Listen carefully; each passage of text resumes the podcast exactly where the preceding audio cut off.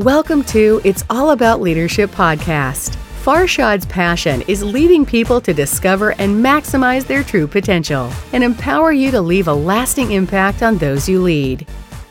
Four signs you are drifting from your destiny. Wow. Number one is allowing others and other things, other tasks consume you.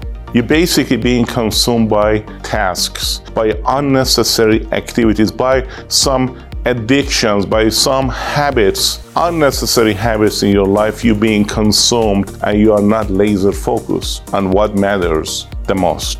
Number two, you stop thinking. Yes, you are busy with being busy and you are not thinking, creating, or dreaming. You're gonna fall behind and lose focus from your destination when you stop thinking and creating. Number three, apathy when you lose that enthusiasm, the fire, the God given gift and fire and passion that you have inside you, the best gift you can give to someone is your enthusiasm and passion. When you walk into a room, you just light it up. You just bring that energy with you. I mean, you lose that and you don't care about what's happening around you. That is the cause of drifting from your destiny. And last but not least is when you let fear direct you.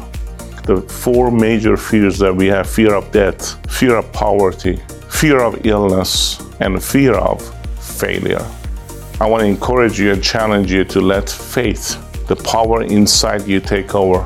Do not let anyone consume you or any anything consume you. Stay laser focused on what matters. Start creating, dreaming, and thinking again. Set aside time to think Think about building the future. Never ever let anyone take away that enthusiasm and fire from you. God bless. Stay laser focused.